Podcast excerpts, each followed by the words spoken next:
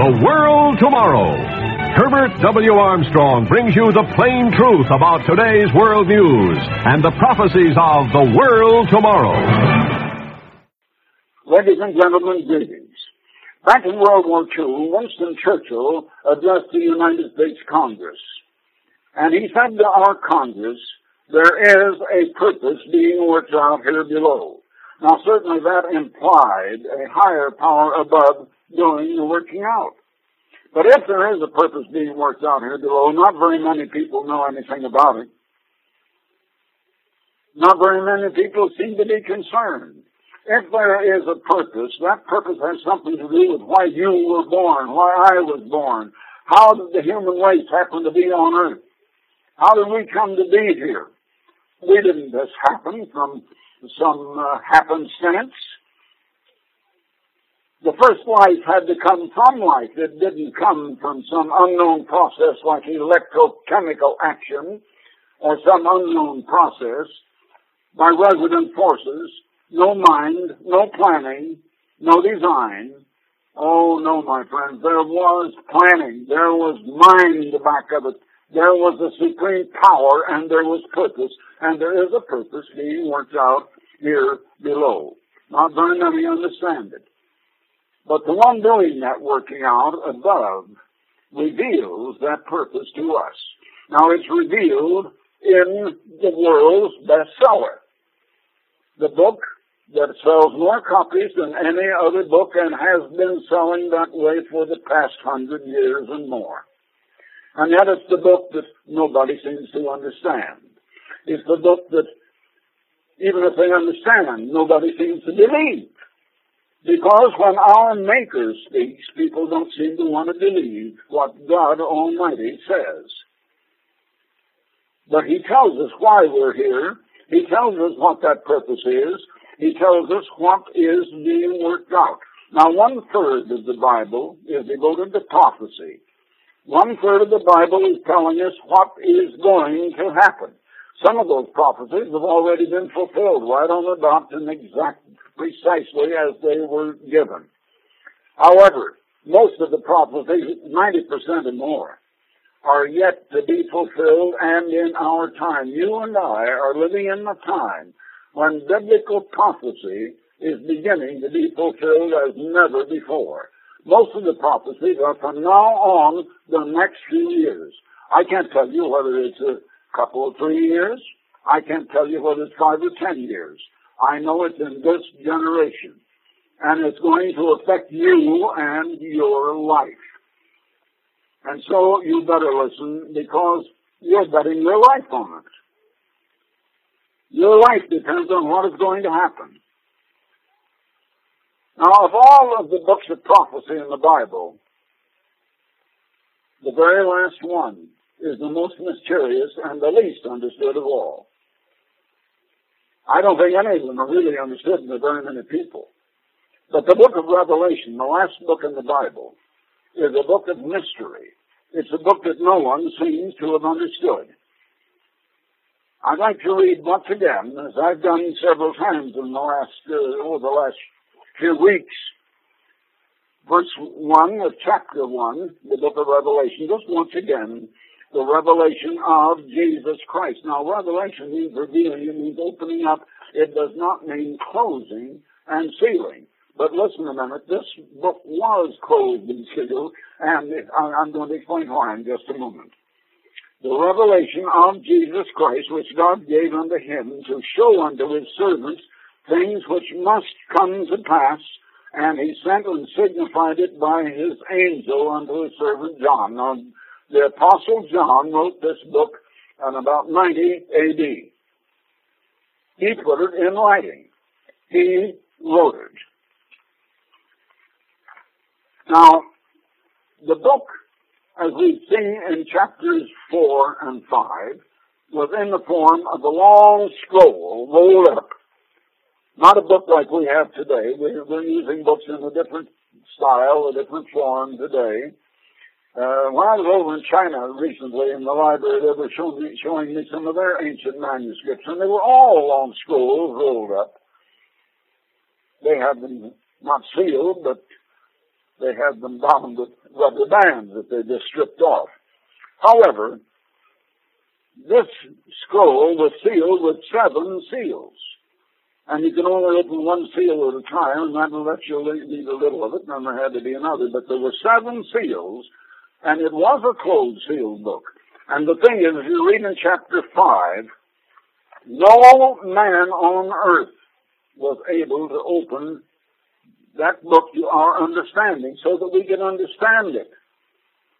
It said that only one qualified, and that was called the one who was Jesus Christ, called the Lamb of God.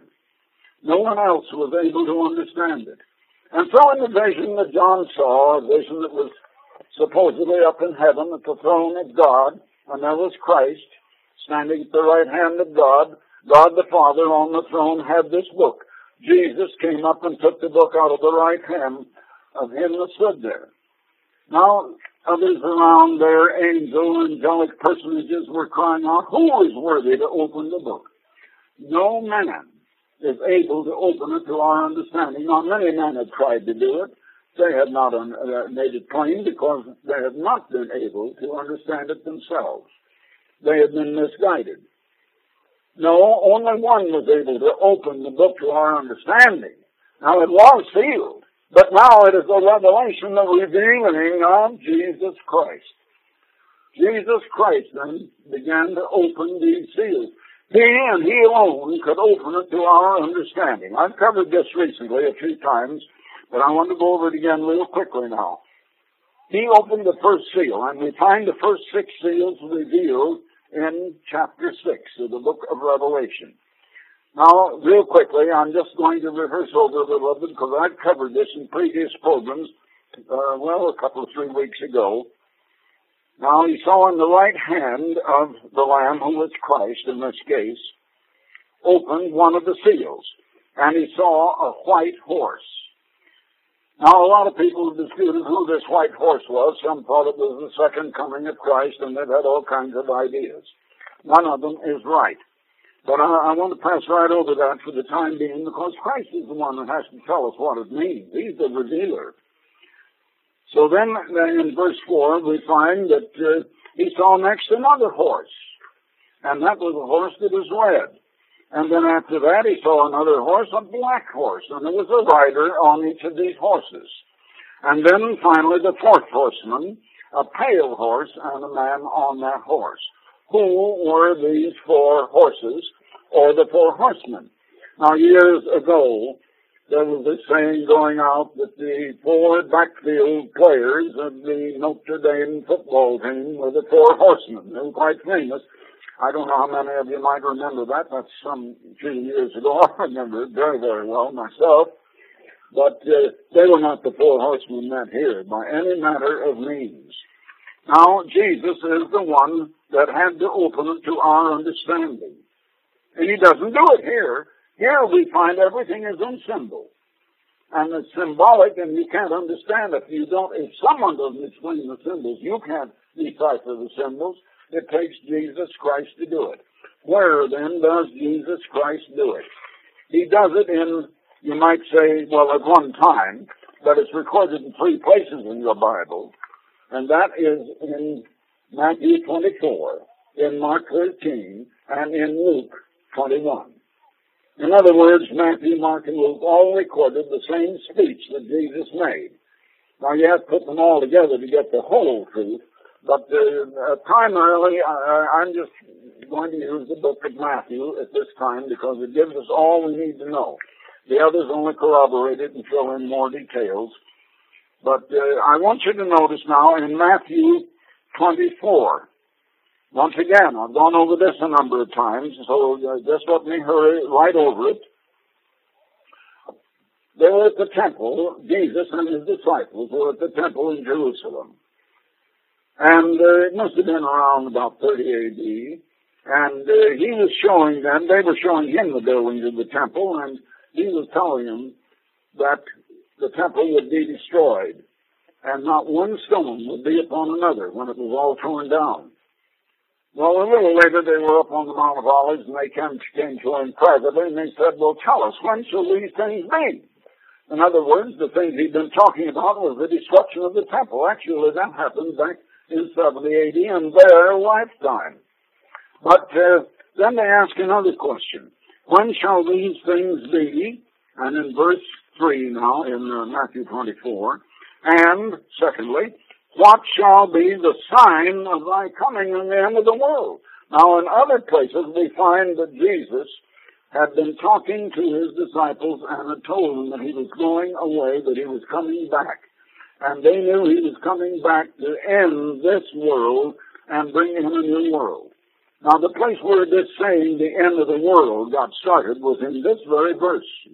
In Matthew 24, where they asked him that, and the end of the world. They asked him that question. He didn't mean the end of the earth. All he meant was the end of man's government and man-built society on the earth. And a new world is coming. I've been calling it the world tomorrow. That has been the title of this program for a long, long time, for a great many years. So Jesus answered and said, he answered their first question first, the destruction of the temple. Take heed that no man deceive you. For many shall come in my name, saying that I, Jesus, I am Christ, but they shall deceive many. Now notice it again. Many shall come in my name, saying that I am Christ, and shall deceive many. And now he comes to the second question about his coming in the end of this world. And so he says, you shall uh, hear of wars and rumors of wars, see that you be not troubled. For all these things must come to pass, but the end is not yet. Now he's getting into the prophecy. Now he's getting into the prophecy. That is the second seal. The first seal was Christ himself. Notice what he says. Beginning with their time then, take heed that no man deceive you, for many shall come in my name, saying that I am Christ, saying that Jesus is the Christ. He didn't say many will come in my name saying they are Christ. Oh no, he said many will come in my name saying that I, Jesus, am the Christ, but they will be deceiving the many. Now how can they do that? Well, perhaps I'll have time to explain that, I hope. And they shall deceive many. That was the first seal. That was the horseman on the white horse. Not the coming of Christ himself, but the deceivers coming before Christ, deceiving the many and claiming that Jesus is the Christ. Jesus himself said, in vain do they worship me, teaching for their doctrines the commandments of men and making the law of God of no effect by their tradition. You read that in Matthew and also in Mark, the seventh chapter. Again, you can worship Christ in vain, and he said many were doing that. Now then. And next was a horse that is red. What was that? The very next verse here, Jesus explains it. And you shall hear of wars and rumors of wars.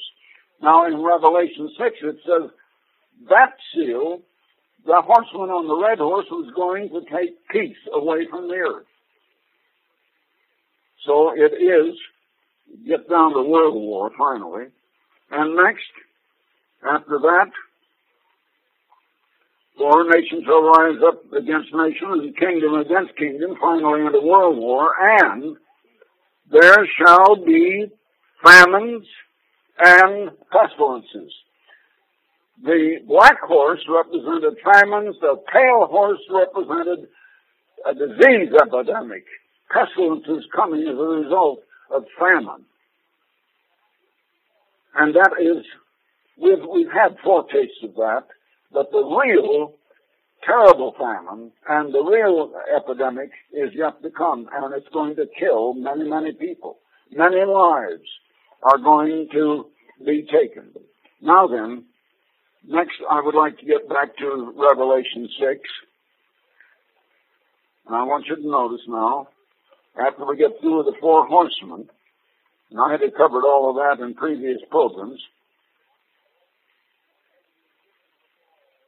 and when he had opened the fifth seal, now here comes the next seal, I saw under the altar the souls of them that were slain for the word, that is, the word of God, and for the testimony which they held. The word of God is the Bible. They believed the Bible, not very many do, but they were martyred. Now, this is just as though they, as if they were still living, and their voices were crying out. It's just like at one place Jesus said, the blood of righteous Abel cries out from the ground. And it was the blood that was crying out in that case. And now these martyrs cried with a loud voice. Those are the martyrs that were killed back prior to 70 AD and shortly after that, saying, How long, O Lord, holy and true, dost thou not judge and avenge our blood on them that dwell on the earth? And it seems like they were getting impatient. Of course, the Bible says the dead don't know anything. Maybe you didn't know that. Someday we'll get around to showing you all of those things in the Bible because people have never understood the Bible anyway. And white robes were given unto every one of them, and it was said unto them that they should rest yet a little season, that is, in their graves, before the resurrection, until their fellow servants also and their brethren that should be killed as they were should be fulfilled. You know, there's so many things in the Bible that work out in a dual fashion, the first and the last, the first and the second. Usually the first is physical and the second is spiritual, but not always. And uh, not in this case. But there's another martyrdom yet to come. Now, that was the fifth seal. Let's go back and see what Jesus said was the fifth seal. Back in Matthew 24, verse 9 now. Then shall they deliver you up to be afflicted. Now, the first time was prior to 70 AD and after that. They were delivered up to be afflicted, and they were the ones that were crying out, When will you deliver us or avenge our blood? They shall deliver you up to be afflicted, and they shall kill you, and you shall be hated of all nations for my name's sake. So that then is the fifth seal. It continues on uh, down to verse 21. A lot of these things were the beginning of sorrows, and coming to verse 21, it goes into a little more detail of a time that is yet ahead and has not come yet. It's just ahead of us a very short time. It's a terrible calamity such as never happened to this earth in all time of human history. Now, verse 21. For then shall be great tribulation. How great will it be? such as was not since the beginning of the world to that time, no nor ever shall be, and except those days should be shortened, there should no flesh be saved alive. That is the correct translation. The Moffatt translation renders it that way, and some of the others. The King James, it says just saved, but it's not talking spiritually about salvation. It's talking about being saved alive. In other words, we have come to the place where there are weapons of mass destruction that can erase human life from the face of this earth. And except those days, except God intervenes, man would destroy man. And in our time, in the next few years. But listen to the next verse. And except those days should be shortened, there should no flesh be saved alive.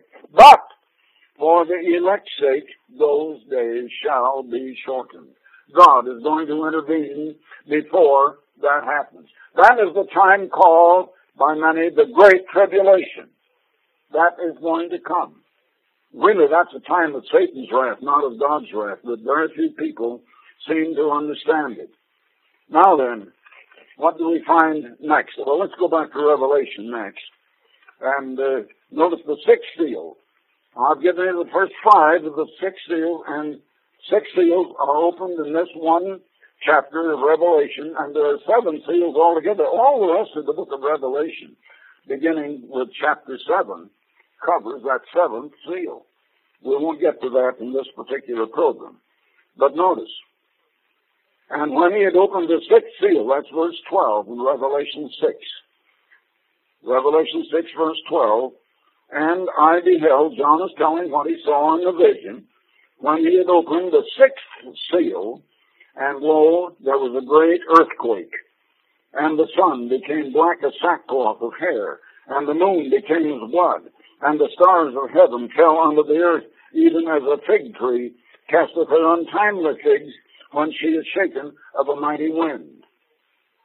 And the heaven departed as a scroll when it was rolled together, and every mountain and island were moved out of their places, and the kings of the earth, and the great men, and the rich men, and the chief captains, and the mighty men, and every bondman, that is every slave even, and every uh, free man, hid themselves in the dens and in the rocks of the mountains, because they're frantic in terror when this thing happens.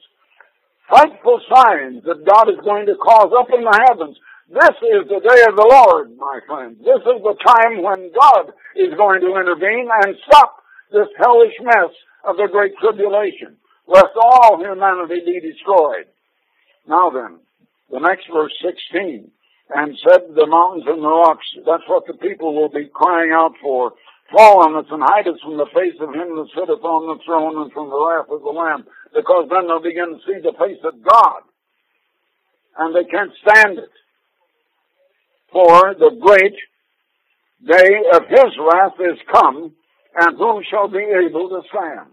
The day of God's wrath, that is the day of the Lord. That is a time spoken of in some 30 different prophecies in the Old and the New Testament. Joel speaks of it, Isaiah speaks of it, Ezekiel speaks of it, other prophets of the Old Testament, Christ spoke of it, and it's spoken of here. Now let's go back to Matthew 24 again, and I want you to notice.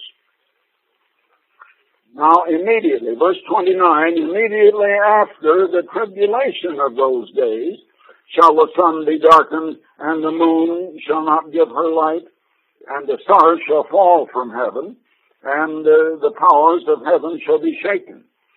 And then shall appear the sign of the Son of Man in heaven. That's what they're, they're going to scream for when they see even the face of God or the sign of the Son of Man in heaven.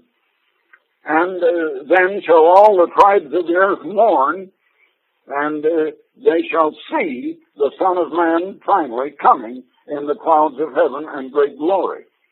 That is after the Great Tribulation. Now I'd like to have you take a notice in the prophet Joel.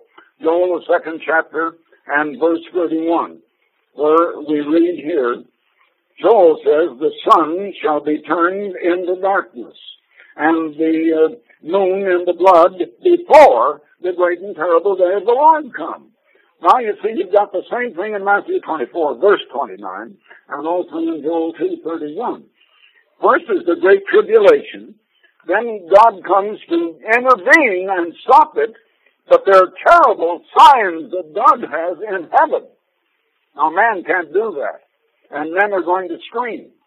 But the day of the Lord will not come until after the Great Tribulation. And the signs in the sun and moon will come after the Great Tribulation, but the day of the Lord comes after that. So, then that finally comes down to the time of the second coming of Christ. Now, Matthew 24, let's go on to, from verse 30 now. And, coming down to the coming of Christ, then shall appear the sign of the Son of Man in heaven. Then shall all the tribes of the earth mourn. I did read that. And he shall send his angels with a great sound of a trumpet, and they shall gather together his elect from the four winds from one end of heaven to the other. That is the resurrection of the dead in Christ. They're going to be raised out of their graves immortal. Their faces shining like the very sun. They will be God persons, God beings, no longer human. Those are the dead in Christ, not out of Christ. Now learn a parable of the fig tree.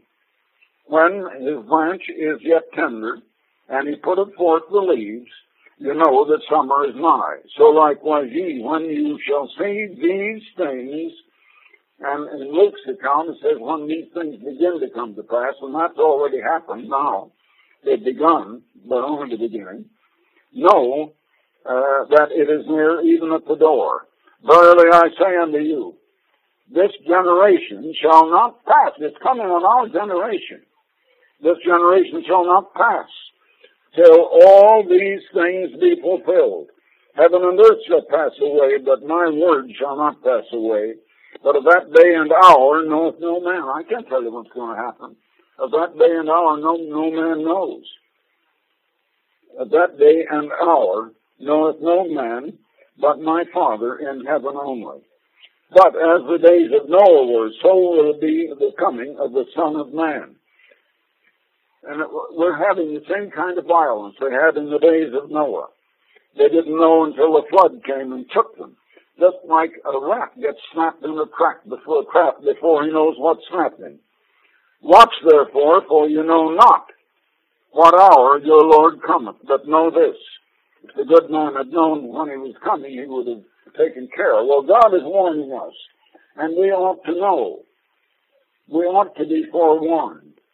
I said in the recent program that if a hurricane is coming toward the Florida coast, if they don't have a warning, they, they can't be prepared for it. It's very necessary that they have a warning. Well, it's necessary that we have a warning for these things, and God is giving it to you, and my voice is giving it to you, and you are being warned, and you had better be watching. So until next time, this is Herbert W. Armstrong. Goodbye, friends. For more information, please visit our website at www.coglittleflock.com.